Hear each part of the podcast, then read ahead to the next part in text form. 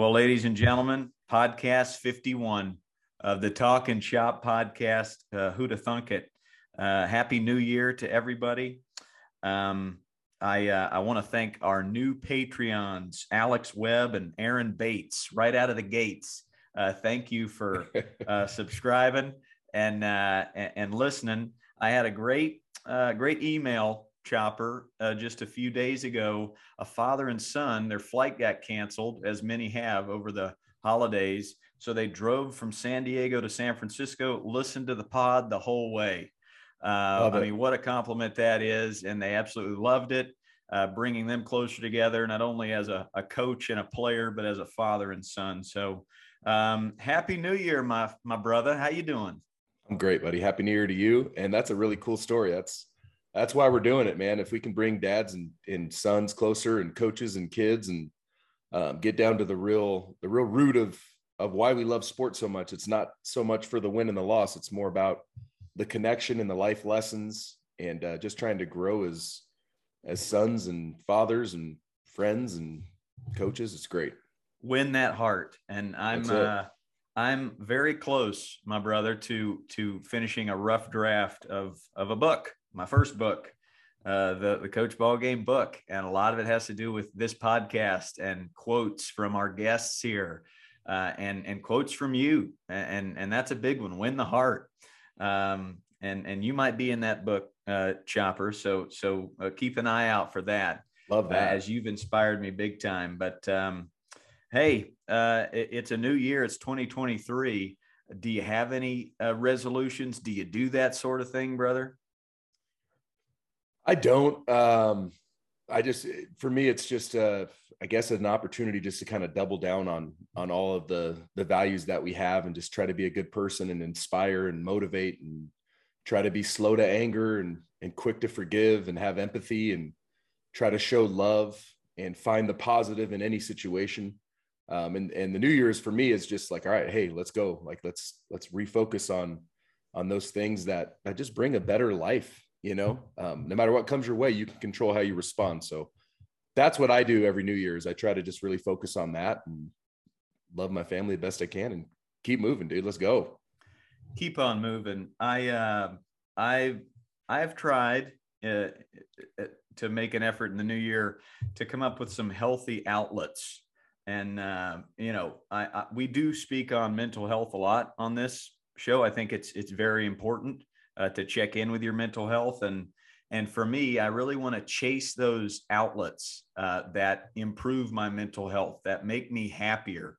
Uh, that's the gym every morning. That's that's definitely making my mind a happier place. Playing music with my friends. I got to play uh, some music with my boys. Uh, we had a reunion gig. We hadn't played in 16 years. Uh, played a couple weeks ago and we fell right back into into the pocket right back into the groove. But all four of us now uh, you know uh, we we have we have kids we have real jobs we're married. We have this perspective now 16 years later uh, that this is it. This is so fun. And and we all felt like kids. And and so chasing that chasing the music i set my drum set up in the in the garage. My daughters are are jamming on that thing too which i love um, but uh, but chasing those those outlets and then golf. I'm really driven to try and get a little better at golf. And it just it takes me away from that everyday grind which we can get into as middle-aged fathers who are, are working and and trying to be a good husband and a good father and and and bring you know bring in the bacon at the same time. So um, i thought it'd be a good a good way to start the year with a new segment how's your mental health? There's this stigma chopper not so much with my kids a little bit uh, you know i have the younger kids but in in middle school high school where especially young boys that they're not willing to open up or share their feelings or uh, or or check in with their own mental health or ask their buddy hey how's your mental health? I want i, I want to change that. I, I don't i don't want to I want to see a kid go 0 for 5 with a couple of strikeouts and then just beat himself up and then sweep it under the rug. Uh, you know, uh, uh what uh, what's your play as far as coaching these high schoolers uh, and and even with travel ball with maybe a little bit younger? Um, what's your advice on on how to crack this stigma?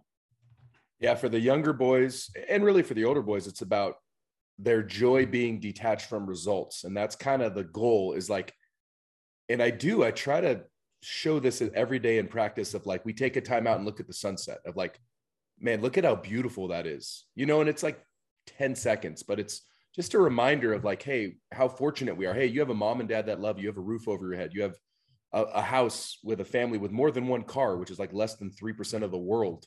Um, you haven't had to worry about a meal in your whole life, you know? So I try to give them these glimpses of like what we can be grateful for.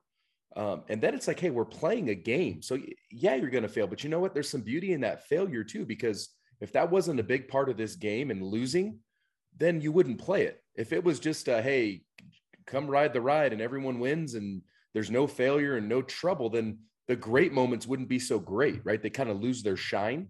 Um, so I want them to fall in love with all of it. It's a grind, it's hard. I want them to kind of embrace the difficulty of the game. And then if you have that look of like, dude, that was really hard yesterday, that was frustrating. But hey, you know what? Today's a new day and a new moment. Or even my first at bat was frustrating, but this second at bat, this is a new moment and a new opportunity to overcome hey i made an error but watch this you know um, so that's kind of the narrative that i that i try to preach and then even if you don't win at the end of the game or the end of the season you went through it all with this great mindset and it's a great lesson for your opponents and your teammates of like dude that guy really struggled but he still shined through it all you know? Um, and that's the power uh, that i think baseball and sports brings. Uh, so that that's what i shoot for. Uh, obviously come up short plenty as a coach, um, but that that's that's the narrative that I try to preach. Love that, and and I I like to bring the kids in uh, pretty early on in the season, and and a lot of you coaches out there, you're about to have your tryouts, you're about to start your uh, your little league, especially in the warmer weather uh, places. But in any sport, um, bring them in and, and just have a have a family discussion uh, before you start playing any sort of ball. Um, get to know your players. We've talked about that a lot. Give them nicknames. Ask them, you know, what their favorite things to do are, and really get in tune with them. Each player has their own lock, and you got a different key for each lock. Unlock that thing, and I I, I had this visual of uh, I heard I went to a Donovan Frankenreiter concert and he's got a great line. Um, when you fall down, I'll lay down beside you for as long as it takes. And I had this visual of a player falling down, and and I had a, I, I see a coach that that wants to scream, "Get up! Get back up! Get in the game!" But instead, he doesn't. He lays down beside him and he says, "Hey, dude, I've fallen down before. I'm going to lay here right beside you in the mud and for as long as it takes. And I never want to do that. I'm Mr. Positive. I'm Mr. Uh, jump back up, respond quick, and and let's let's get after it. But there are some kids that that that's not what they need. They need empathy. They need you to to lay down beside them and say, "Hey, I'm here for as long as it takes." And uh, and and I think that visual there, uh, you know, make that a painting, and and show that painting to your players and say, this is me, this is who I am. I'm I'm going to be that guy when you fall down. I'll be right beside you, and I'm going to make plenty of mistakes. Um, but as far as like cracking a stigma on sharing your feelings or, or being open to um, to create a relationship with a with a coach or a player I think the coach has to make that first move. You know, the the dad, the mom has to make that first move and say, "Hey, this is a safe place where you can share whatever you need to. You having a bad day at school, you have a tough test, uh, you know, you uh, a, a, relationship that's that's uh, that you're struggling with. Let's all come together and, and let's let's win each other's hearts before we start winning baseball games." man, I think that's the key. Uh, you know, and it, it, if you want to win championships, I think that's the way you do it. What what say ye? I agree. Uh, and fortunate, uh, the school that I coach at, uh, fortunate it's a Christian school, so we get to have this moment of uh, devotion where we're gonna we're gonna start it this year, but we're gonna go. JV's gonna practice before varsity, right? Uh, and we're gonna all come together for like five minutes before varsity practice starts at the end of JV practice because we have one field that we share. And it's going to be exactly what you just said. It's going to be a moment of, hey, does anybody have any prayer requests? How's everyone doing? Especially with the JV players too, because I don't get to spend a lot of time with them. So we get to check in. How's everyone doing? How's everyone's family? Does anyone need any prayer or any thoughts? Um, or is anyone struggling with anything school, whatever the case may be? And we say a quick prayer, and then you know we get on with the practice for the older boys, and we send the JV boys home. But yeah, it's got to be. Everyone's got to know the culture is what you tolerate or what you create. So you want it to be a culture of openness as a coach and of like, hey, dude, if you're struggling with something, it may seem trivial to the guy next to you, but it's not to you. It's it's real. So can we help strengthen you and help you through it, even if it's laying down next to you and help you get through it? And teach these kids the importance yeah. of that and and to say, hey, when you see a teammate that's down in the mud, um, put your hand around them, put your you know, put your hand on their shoulder and say, hey, everything okay? Uh, uh, there's something way more important than than the game right now, and that's that's you know your hearts and um, man, I think that's a great thing to teach a young person. I love it. Uh, flipping gears, man. We got a great guest today. We've been oh, excited man. for this guest. Uh, who's on the program, uh, Chopper? And well, how'd you guys meet? We have a, a gentleman here, uh, Joe Davis, who is the play-by-play voice of the Dodgers. He's also the voice of the World Series, MLB on Fox. Does a lot of football. Uh, can cover any sport. He's got just a pure voice. Uh, Joe and I met uh, with my time in the Dodgers, and the words that I came up for Joe Davis when I think about him are he's humble, prepared, curious, he's gracious, he's just filled with gratitude, he's thoughtful, he's joyous, he's positive, he's trustworthy, and he's just an overall great man. And that's that's a heck of a list for uh, for how people think of you. And that's I know I'm not alone with that's what Joe Davis kind of represents, man. He is just he's a great dude. So super pumped to have him. He's going to yeah, be awesome.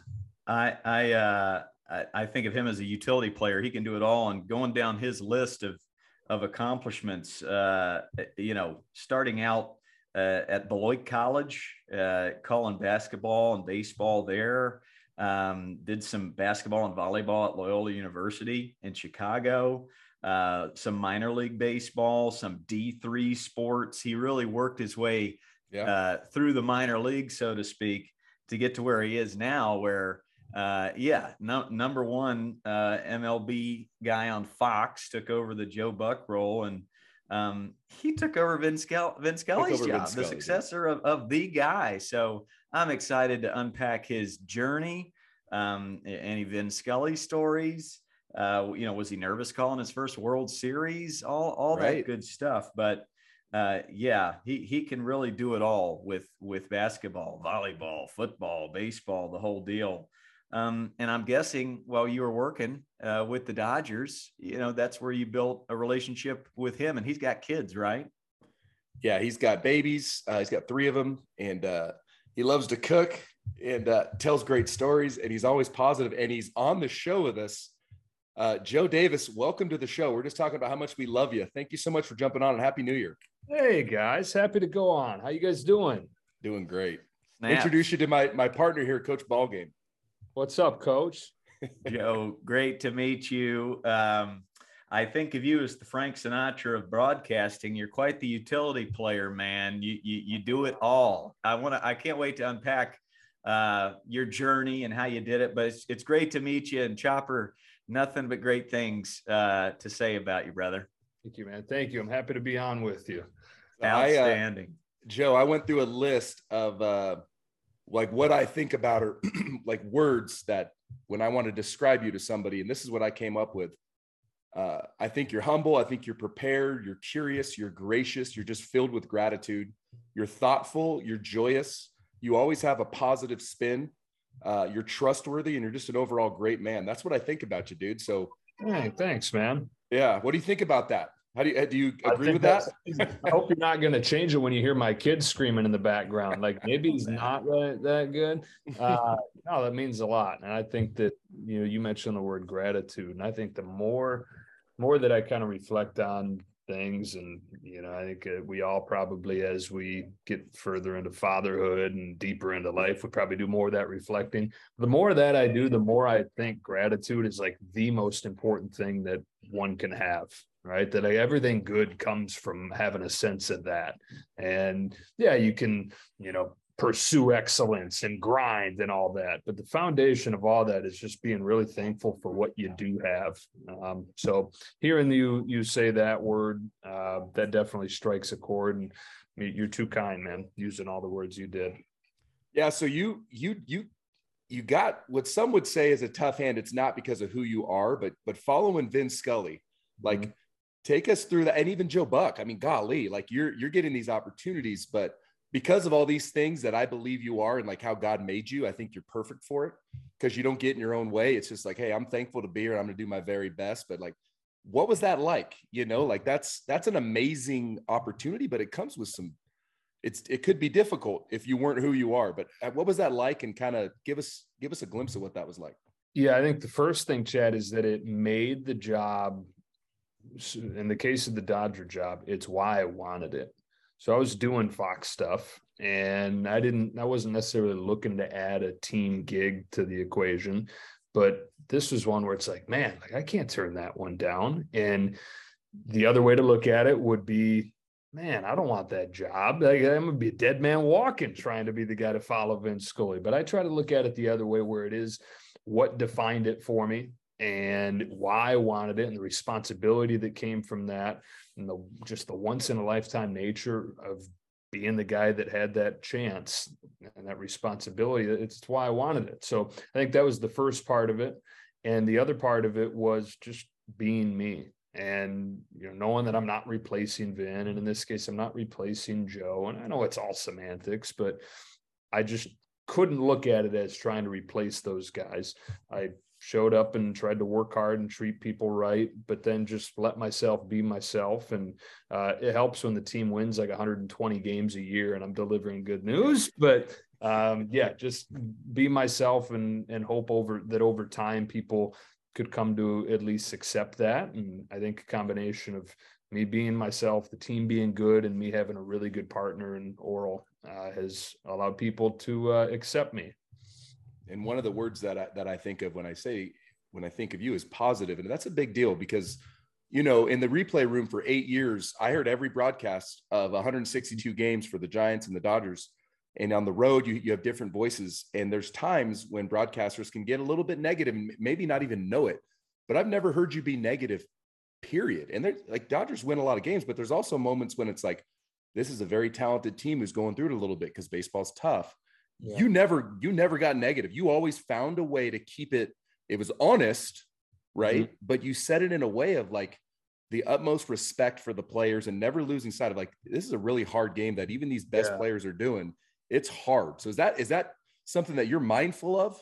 Yes. Um, okay. yeah. Yeah. And, and you never want to and you use the word honest you never want to lose that because people at home aren't stupid. And i'm not as a broadcaster i'm not serving the players I'm not serving the players' families, I'm serving the fans. And so if I was being positive just for the sake of being positive and treating the players and their families' feelings, I'm not doing my job right.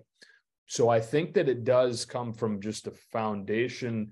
I think you got to have a foundation of loving the game, which I have uh, back to that word gratitude. I love where I'm at. I'm so thankful that I'm doing the job. And so, with that as kind of this underlying subliminal foundation to the whole thing, I think you can be honest and still just have it painted and positioned where it doesn't come off as an angry guy yelling at a cloud. Uh, you you can be honest. You can say what you see and then move on. I think it's important not to linger when there's something negative. You state what happened. I'm not the analyst. It's not my job to break down the negative thing. It's my job to tell you it's bad, tell you that it was a bad play, and then move on to the next thing. So yeah, I, I think that you you got to be honest, but nobody wants to hear you linger on the negative stuff. I love it, Coach Ballgame. What do you got for for my guy Joe? Man, oh man, I want to go back to the beginning. Um, but I think a lot of a lot of folks think, well, you know, this this guy, he just uh, he he shows up uh, and and bang, he gets the biggest couple of jobs you can think of.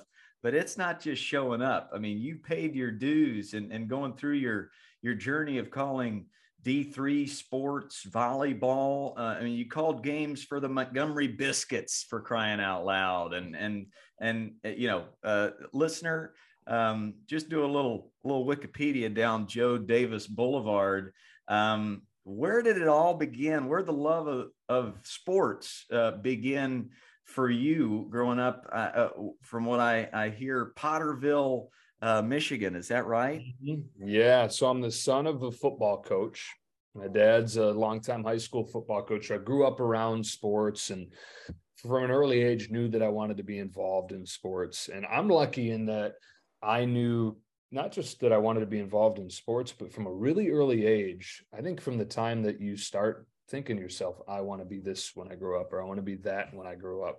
This is what I wanted to do and it's fine if you don't know that but for me it was a big advantage that i did and so it kind of guided my decision making from a really early age you know choosing a college where i went and played division three football but the recruiting pitch was hey not only can you come have a chance to start right away but you can announce the basketball games and then uh-huh. when i got to college it mm-hmm. was okay can uh, you can go to this party or you can go study the industry a little more. And it's not that I didn't go to any parties, but I spent a lot of time while I was in college using those four years as a chance to set myself ahead of the curve for when I did graduate.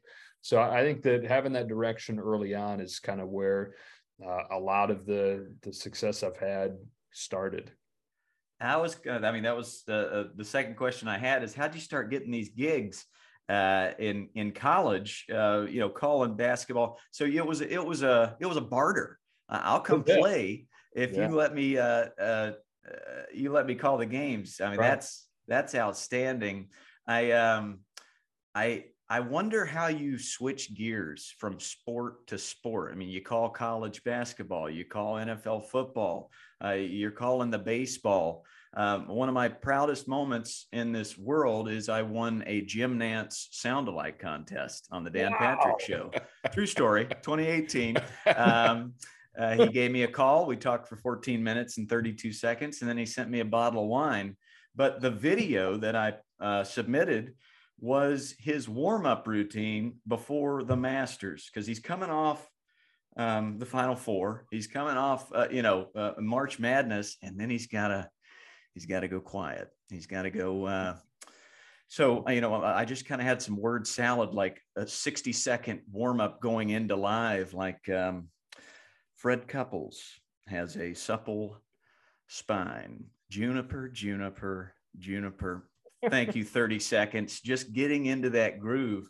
Do you have to do that? How do you switch gears from high speed basketball and football to slowing it down with baseball? Do you have a routine? Uh, first of all, you do have like the the perfect kind of pitch and resonance to your voice to be able to do Jim Nantz. You're mm-hmm. speaking my love language. Yeah, oh yeah, no, that's beautiful. Um, it's not as, and I do talk to people a lot of, about this, but it's not as big of a deal as people tend to think. And I, I don't know, I don't know why that is.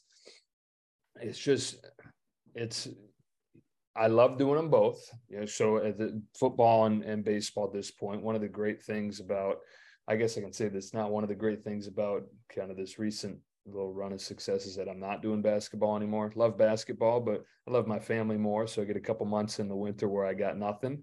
And uh, so I'm happy to get that one out of the equation.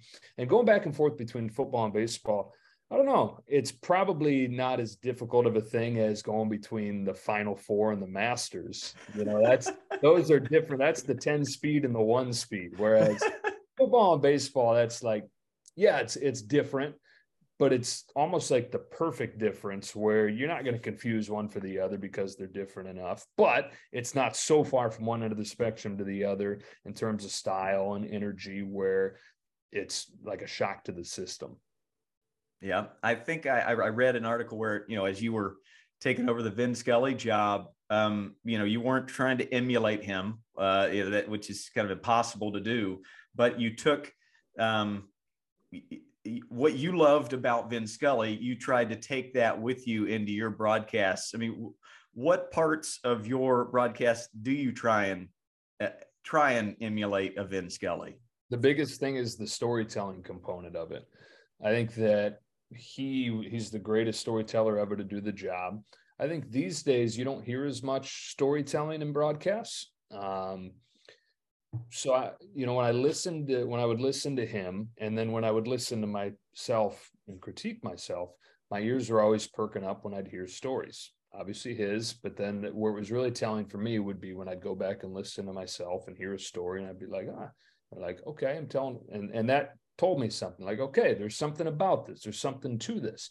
So that storytelling component that i try to bring especially to baseball broadcasts is something i take from him. I think the first thing was recognizing that there's something to it that we as humans like to hear stories. Uh, and i think the other thing is that it, it kind of goes back to what we were saying chop where these are people on the field before they're players and it's a way to make them that. It's a way to humanize them uh, for the viewers. So they are more than just the team's shortstop and, and three hitter they are they're people out there serving these jobs. The story element. I, I mean i go around the country and i uh, coach kids. That's my job. And uh, luckily mlb has hired me on to run their play ball camps as well. You actually gave me and play ball a shout out at the World Series. Yeah. I probably didn't even know who the guy in the fedora hat was, but uh, at, we, we were there. Jim Nantz. Uh, yeah, Jim Nantz is, yeah. is coaching play ball camps. Uh, hello, friends. Um, but I was I was telling this story, the the Roberto Clemente story. It's the story I tell to every kid I've ever coached, you know, and man, their eyes light up when you talk about uh, kindness and a kid using a lemon for a ball and a stick for a bat, or Jim mm-hmm. Abbott throwing a no hitter with one hand. A lot of times, the kid's favorite part of camp is not the hitting or the throwing, it's story time. So, awesome.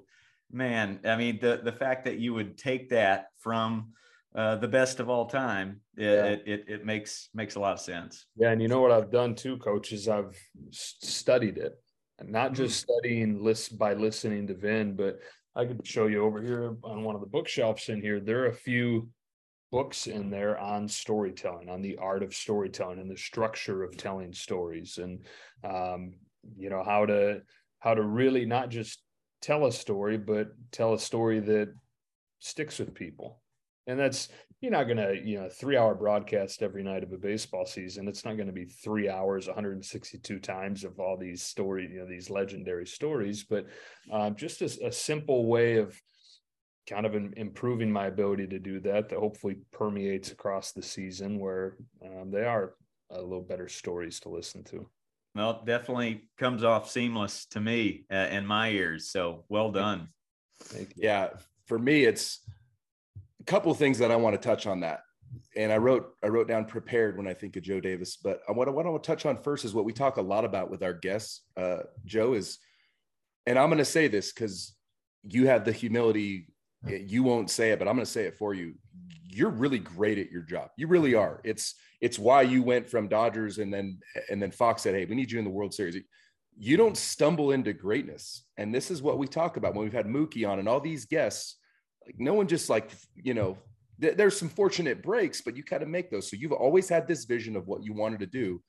But the fact that you say hey yeah i'm pretty good at telling telling stories but like i've worked at it you know? I've i've studied it. I've i've perfected when to kind of pause and what stories to tell and why you tell them and um, it's impressive you know? I love it. Um, the question that i want to have for you is about about your preparation. Like what is a day look like? Let's say beginning of a series. So you're coming in and it, let's say National League East. So it, this is a club that we're not going to see a ton of, but yeah. you know, when do you start preparing for that? And then what does a day look like where you're thinking about, okay, this, you know, this is a really good story. I'm going to tell this about so-and-so. Yeah. So to use the example you gave, a National League East team, let's say we're playing, uh, playing the Braves starting on the 15th of the month, probably the first of the month or so somewhere in there, first to the eighth, week or two before, I'm going and and the tricky thing is in a baseball season, you got a game that night that you got to get ready for. So it's not like on the 15th when the Braves come in, I'm diving into the Braves. The weeks leading up to that, I'm studying the Braves. And I use everybody has their own way of preparing and their own way of putting together these notes. I use a program called Microsoft OneNote where I it's kind of the landing page for all the stuff I read. Uh, I've got a page for every team, and under that, I've got a tab for every player. And I I dig and I don't know how people did it before the internet, but I'm just kind of a hound on Google and go deep down. Like like we all do sometimes late at night you know we we get on we get in some of those rabbit holes right? You find one video and then you find yourself well i find one article and then i i try to find every article that there is on ozzy albies as the braves get ready to come to town. And i go through and I update the page. The, the longer I'm in this, the more I have in that Microsoft OneNote uh, account. And so a guy like that, it's just mostly updating from the last year, finding the stories that were written since I last did the Braves and studied Ozzy Albies. But then uh, Michael Harris is part of the Braves now. So I've got I've got from scratch got to learn about Michael Harris and all his stories. But anyways, I, am just going through and every player I'm learning about, trying to find those stories that I can tell, trying to come up in my mind with creative ways to tell those stories, effective ways to tell those stories. And in doing that, you kind of learn the story of the team and you're learning those you learning those as you lead up to the series. Then the series arrives. I've got these all these stories on all the players and I do it for all the position players. Um, you know, if there's if there's what 13 position players on a team, I probably 10 of them I've got a lot of stuff on.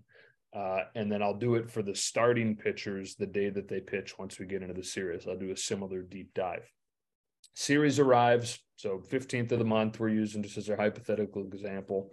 I'm doing more deep dives into what matters right now. Whereas that stuff leading up to it's the bigger picture, lifetime stories, and maybe over the last year. Well, then we get into the series and it's it's what's important now. It's a little more statistical research. We get a packet from our stats guy, Rick Grajewski, at the start of each series. It's 40 to 50 pages long of everything from your basic stat lines to uh, what kind of pitches he's hitting, what what part of the fields he's using, and so on. So deep dive into that. And again, on the 15th, while you got the Braves that night, you're putting that all together, all the work you've done the previous couple weeks, ready to use that night.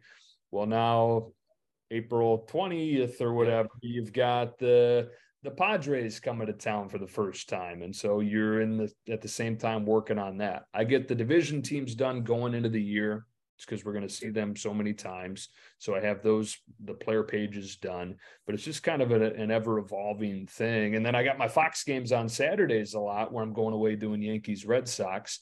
So there are sometimes there through the middle part of the summer where I'm doing those Fox games every weekend and seeing teams with the Dodgers for the first time where I've got like four or five teams that I'm doing that on at once. And here's the thing about it you've got a passion and a love for it. So yeah. I believe that although it's stressful, you love it. Right. Absolutely. And, Absolutely. And it, yeah. Yeah. I, I, just, I mean, it's a lot, but then yeah. it's a lot of reading about sports and getting paid to do it. Like reading about sports and then relaying those stories. Oh, like Crimea river, dude. You know?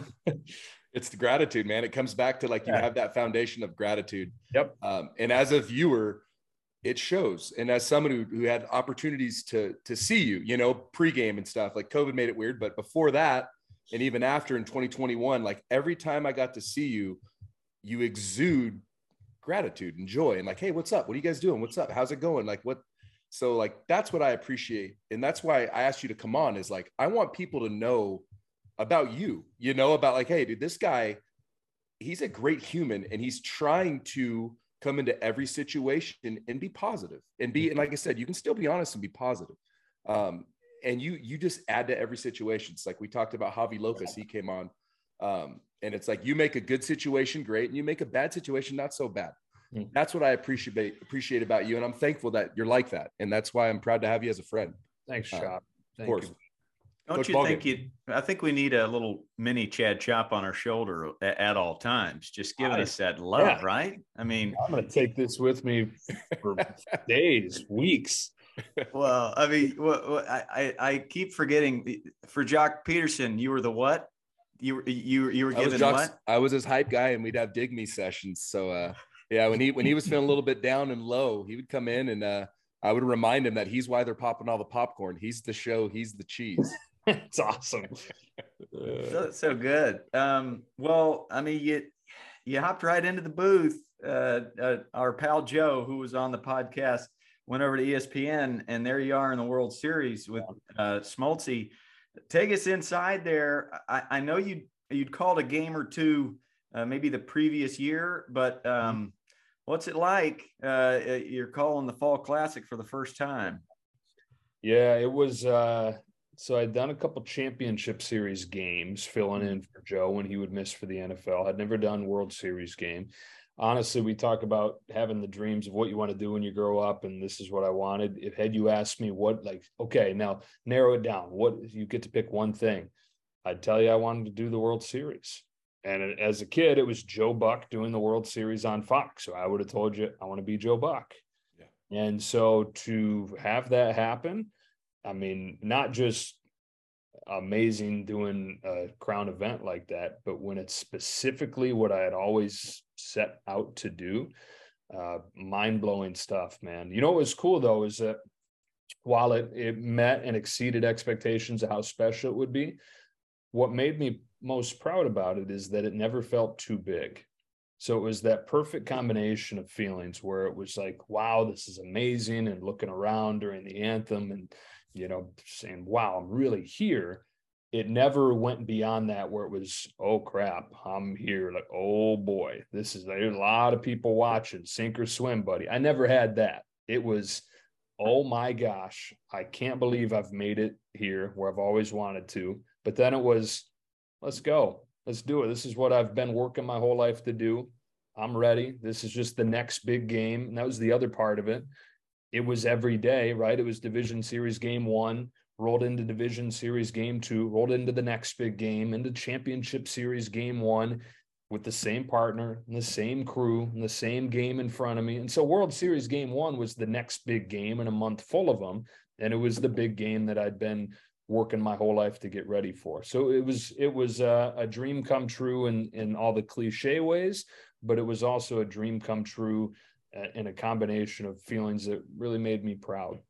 Love that. Uh, two things there. One, um, back to Jim Nantz. That's what he wanted to do as a kid is call yeah. the masters. Uh, yeah. Like, and that doesn't happen a lot. Like, yeah. like where you're the kid, you're watching something.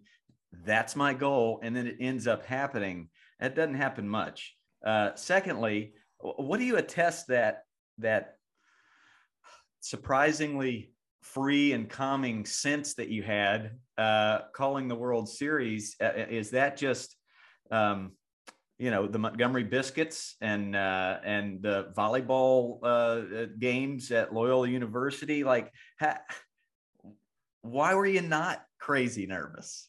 Can you can you have do you have an answer for that? I think it's all that. I think that it's all that stuff. That it's you know, I I had been I knew that it's what I wanted to do. And I'd spent most days since deciding that working to get ready for it.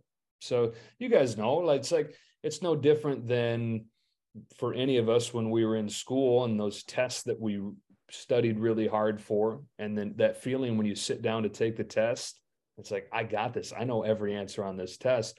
Why? Because you grinded to get ready for it.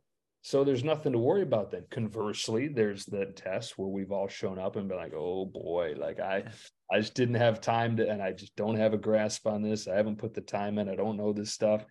Those are very different feelings. We're all familiar with both of them. And the feeling that I had, I think, just came from a place of being as well prepared as I could have been we ha- we've had actors on we've had um, uh, musicians we've had broadcasters athletes and it's the same uh, uh, there's the same themes that keep coming up like um, the uh, the win is the grind. The win is the process. If you're focused on the outcome, you'll be paralyzed. You know, Hunter Pence said that, where where the the the outcome will will paralyze you. But you know, you were prepared. You just stayed stayed with the grind. I'm reading Joe Maddon's book right now. The struggle is beautiful, man. Um, and I think all of that, when you you keep pushing plus on the calculator, add it all up, yeah. uh, you're you're there. You're you're you're in the batter's box in the big moment, uh, ready to shine. It's uh, confidence through preparation. You know, it's that. It's mm-hmm. it's exactly what you just said. You perfect analogy for it. But that's when I'm telling my young athletes, it's like, hey, get in there and grind. If you're not sure, you don't know if you're going to succeed. It, it, could, it might happen. You might get lucky, but who wants that anyways? You didn't really earn it. Um, have that confidence through preparation. Get in there and grind. And he's told us like how much he prepares, you know? So it's like, get into the World Series, like, oh, can't wait. Let's go. There's only two teams left. I don't have another, I don't have to focus on another game on Saturday. Like, this is yeah, it. And I'm ready. It's easy. It's easy. yeah. yeah, it's light work. Right. It. It's great. Coach Ballgame, you've got a trivia. I'm ready, dude. I'm fully focused on some Joe Davis trivia. So here's what we do, Joe. Uh, at, at the end of every uh, podcast, we have a little trivia contest, and and Chopper started out about 0 and 12, really really rough, but he's coming in strong lately, and um and I have uh I have some trivia, mostly Dodgers trivia. Now, correct me if I'm wrong, but you, you did a little bit of Dodgers baseball in 16, uh, but you you went full on in 2017. Is this correct? correct. Yeah. Yes. So the, do I get the, do I win the trivia there? I got that. So yes, one. one nothing Joe Davis. okay, good. Um, uh, I uh, so I've got from from 2017 uh, until uh, present day uh, some some stats, uh, some questions for you. So I'll give you a couple seconds to kind of ruminate um, on that. And and listener, if if you can try and answer the question before Joe or Chopper, you get the point. But I think because most of these names are similar, um, you get one guess here, Chopper. This is new. Usually you can just keep blurting out guesses. Like it. But, uh, you know, as soon as you know the answer, Joe, say the answer. Um, but you only get one chance at getting it right. If you both get it wrong, I get the point. Are you ready? Let's do it. Ready. Since 2017, what Dodger has the most dingers? Cody Bellinger.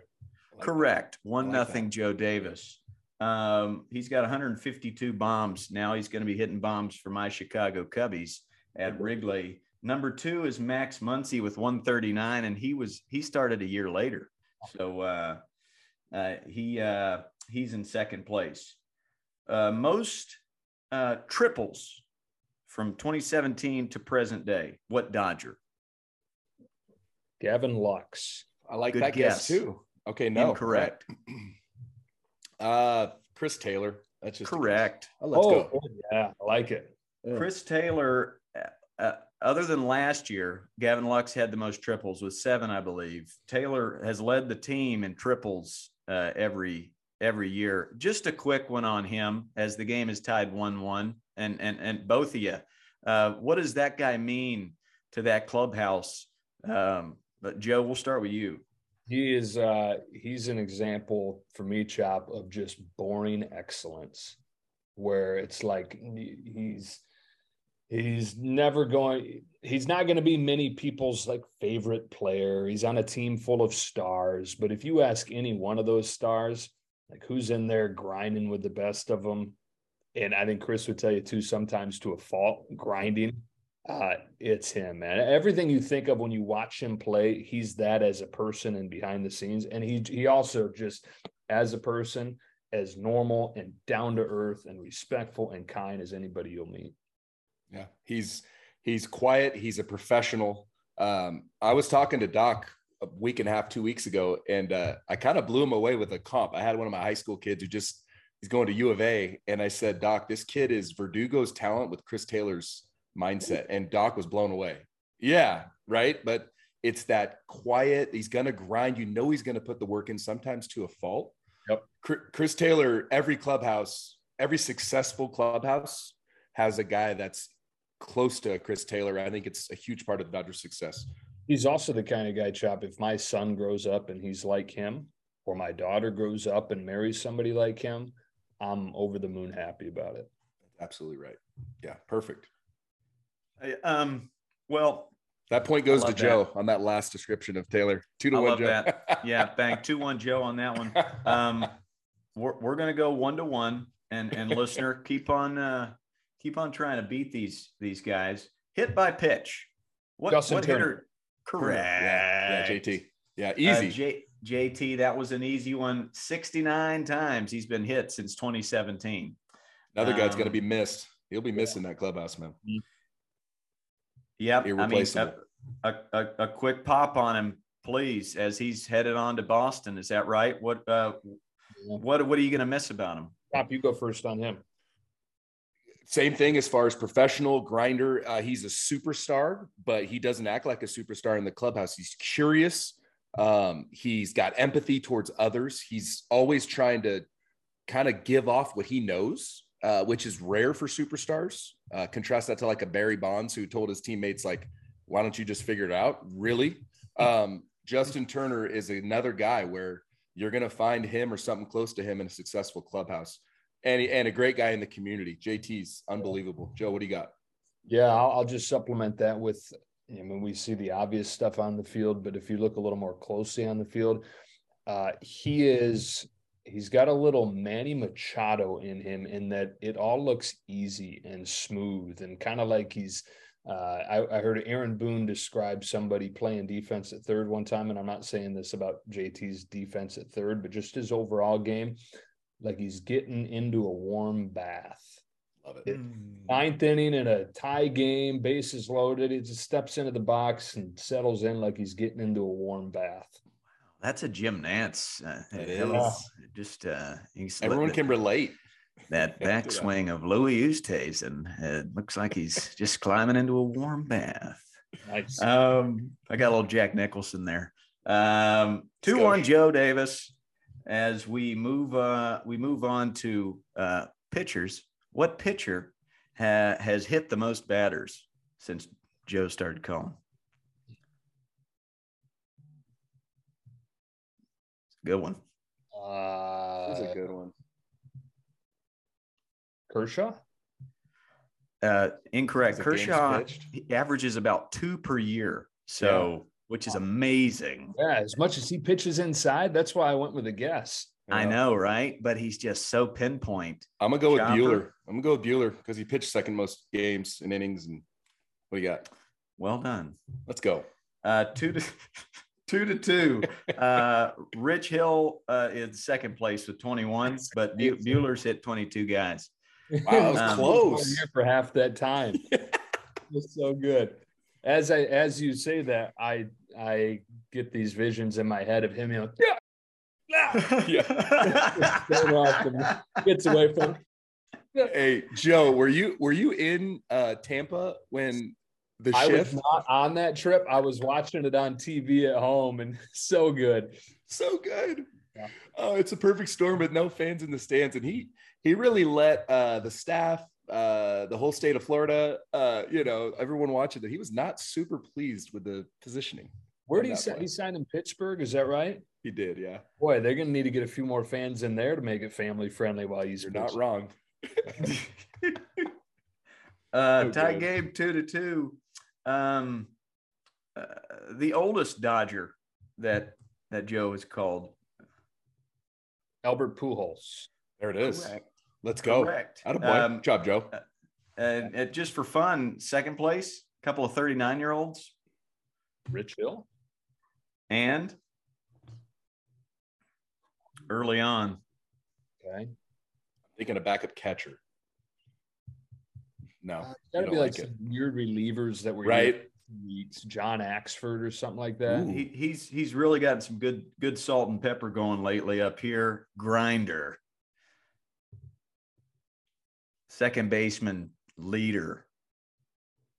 Oh gosh, oh, Chase Utley. Bang, Chase, Chase Utley. Silver Fox, Silver Love Fox, thirty nine. Talk Three, about a respected Joe. dude. Chase Utley, respected dude in the clubhouse. My God, changed changed the culture really of, yeah. of that clubhouse. Yeah, and, and the preparation. Before. Yep. Youngest Dodger, you've called Cody. Correct. It's, it's Julio. Julio Julio wouldn't be the same name twice.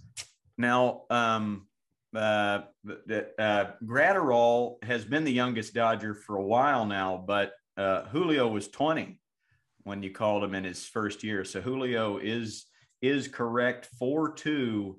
Um, man, not many 20 year old Guason. first ball game. Yeah, Ah. Julio. uh, nicknamed him El Guason because he has a uh, like a Dodge Charger that's the Joker colors. So El Guason is uh, the is Joker in Spanish. And uh, you want to talk about someone who's just got so much like respect for people, like so kind to me, and and uh, just a really respectful young man. And he's he's wise beyond his years, and he's got this poise beyond his years. Um, yeah, El Guason's one of my favorites, man. I don't know if it was 2020. I think it's 2020 where it happened for him, where he had such a great postseason run. But it was like a, the flip of a switch where now every time he pitches, he looks like he believes he's the greatest player in baseball. And there are some nights he looks like the greatest pitcher in baseball. But it, it's been really cool to watch that evolution of body language and belief after seeing him get here. I know it says age 20 season, but I believe he's 19 years old when he first pitched. Ooh, first one was 19. Hey, Yeah. I, I am I am so open to being corrected, and you're probably right. He was 19, turned 20. Yeah. Um, so uh, good deal there. When I watch him from the center field camera, great pitcher, but the numbers sometimes don't match up to what I'm watching. What am I missing, Chopper? What, what does he has? Is this this biting breaking ball? It's a high spin rate fastball. It's uh, it, he's changed the shape of his breaking ball, and that's really what kind of has helped him too. But he's also has the fearlessness to throw any pitch at any count, and to me, that's this big weapon. Um, contrast him to like a Tony Gonsolin, who this year made the adjustment, but in years past, Tony didn't challenge guys. So he'd get into all these hitters counts where El Guason, he is he's coming at you. Here's my fastball. How far can you hit it? You know what I mean? So he gets in these 0-2 counts, puts pressure on guys. Guys behind him love to be behind him because they know he's going to attack. Um, but it's a fastball that disappears with the spin rate. He's got this cut on it sometimes. Uh, talk to Giants about it, and they say the same thing. Like he's the guy. We're like, this guy's nasty. Yeah. And he knows he's going to dominate you. Yeah, You, I, I would think as a hitter, you can feel that. You can feel him just kind of like you know he's six one or whatever, but he's got to feel like he's seven feet tall, standing out there, just ready to dominate you. Yep. That's what Yep. Joc said. I'm the Incredible Hulk in the box. You have to know that. You got to believe that you are. He's been listening Um, to Chop apparently, right? His Ah, dig The me, Sash. Uh, we're, we're almost we're almost out of here. We all got young kids. Uh, this is a general MLB trivia question. Uh, who played all 162 last year? Two guys. Dansby Swanson and Matt Olson. Five two. Joe Davis in the lead. You- I mean, Correct. you'd love to see it. I'm not even mad. I'm amazed. Wheel of cheese. And both those guys, same team. The Yeah, only that's two guys to play all 162. Sounds like a culture. I think Freddie Freeman would have done it too if they didn't force him to sit, him- right? So Yep. same Him and culture. Trea were 60, 61. Yeah. Uh, what player had the most RBI in in Joe's first World Series? Ooh. Jeremy Pena. Good guess, but it's incorrect. Man, I, ah, gosh, I didn't I didn't watch a lot of the World Series. This, This big, year. this gargantuan home run put him over. Oh, Yeah. Jordan. Where they get like nine RBIs for We'll that, give that home run. Yeah, take it. Give give Joe that one. He I mean he called he called it. He earned it. Yeah, whoever I said had the most RBIs had the most RBIs, coach. Joe Davis is now he's going to win, but we're going to finish with some Kershaw Okay. trivia. Next point is- wins. Let's get it. Each question's worth two. Who has Kershaw struck out the most? Uh, Belt. in his correct. Let's go. Very good. Ah, And 'Cause this is haven't lived Kershaw's that. Life. you lived the other side. I Of was on the other side of it where Belt would wake up with nightmares. Funny story about Belt and Kersh. They were both like these really prominent high school pitchers, and Belt was a bigger prospect Huh. than Kershaw. Isn't that crazy? And I've confirmed that with both guys. And then you know Brandon Belt's first career at bat, a swinging bunt base hit against Kershaw, has not made contact since. Yes. Yes. And Belt talked about that in his car at the gas station Yep. in One Horse Town, uh, Texas. Lufkin. Lufkin. Lufkin because that's the only place he could get good cell service. But it was in a uh, Um, what was the car? It was in like a it was a nice car. It was a nice car in a Felt like in a, his cars. in a in a shell station. It was a Bentley. Um, uh, who's hit the most dingers all time against Kershaw? Mm. Orange Nolan County guy. Arenado? Correct. Arenado? Oh yeah, Nolan Arenado Yeah, Orange County guy. with five. Finally, who's got the most hits of all time? Also, the most at bats against Kershaw. Paul Goldschmidt. He's second I love that guess. catcher. Buster Posey. Yeah, Buster. Buster, Posey. Love- Singles. Single Now- to death. Uh, Joe Joe Davis beat you, Chad. He did. You know what? I was beaten by the best, and I'm okay with that. I like a top two finish. I was picturing the World Cup shootout this whole time. Like I got all those little dots. Yes. And you try like, wait, I get one more dot. This is over, right? It's over. It's Dormy. Beautiful. Well, I, Oh, that so that's good. all I got uh, for uh, the Frank Sinatra of broadcasting. He can do it all. He's a utility player. Um, uh, Joe, And the frontliner. And uh, Yeah. Thanks for coming on and uh, and having some fun with us, brother. Hey, it was I enjoyed it, guys. Thank you for having me. Joe, thank you. Best of luck to you and everything you've gotten, you deserve. And uh, we love watching you as a family, and uh, and we'll continue to watch you. So I'll continue to text you randomly during broadcast. Don't worry. I Hope you do. I hope you do. Have a great day, you, bud. Have a happy sound- new year. Sounds like you're taking a warm bath every time you listen to Joe Davis call a game. See you, Joe. Uh, Appreciate hi, you. Ken. See you guys. Atta Oh, boy. man. Coach, I mean, and that's what I was excited about with Joe is like for folks to get to know him. Um, he's he's everything that you you think he is in a broadcast, you know, and he's thoughtful and he's prepared and all this cool stuff. And he's been blessed with opportunity, but he's maximized it and he's prepared for it. And I loved what he said about having that confidence through preparation going into a World Series game. It's like, why would I be nervous? This is this is what I've been dreaming about. I'm I'm excited. It's a matter of like breathing through the excitement, not the fear. You know. Yep. Um, It, it, What a it- guy. it- what it was the question I, I had uh, for him, and he answered it. Like, how did you not get butterflies, or did you have them? How'd you manage those? Uh, but he answered it. Yeah, and it's the same thing you do uh, when you're in the batter's box in a high leverage Yeah. moment. And as a coach, it's it's what you try to create is that confidence. That that confidence uh, you teach them to prepare. You you prepare your kiddos uh, in practice so they can uh, entertain the crowd in the game. And uh, yeah, j- just just a, a a really hard worker who paid his dues. Uh, and next week we've got another one, another great broadcaster who really paid his dues, and uh, and, now he shares a booth uh, with Bob Uecker. Uh, and uh, yeah, yeah, it's Jeff Levering, and he'll be on next week. Really great guy. Can't wait to chat with him. I've listened to him call Brewers games on the radio forever. He's also working with Fox with uh, basketball, but he's now uh, really the head guy uh, with Milwaukee. So um, another chance for us to kind of uh, pinpoint some some themes that we can connect with with broadcasting and uh, and playing sports or uh, you it. know art and uh, and baseball kind of coinciding. So I can't wait excited for for, that. Yeah, Yeah. I can't wait for it. I got to get off to a practice right now. It started at 11 o'clock my time. So I got to go, coach. I love it. oh, you. buddy, I love it. Well, Have a great day. Happy New and, Year. Uh, happy New Year. Let's rake.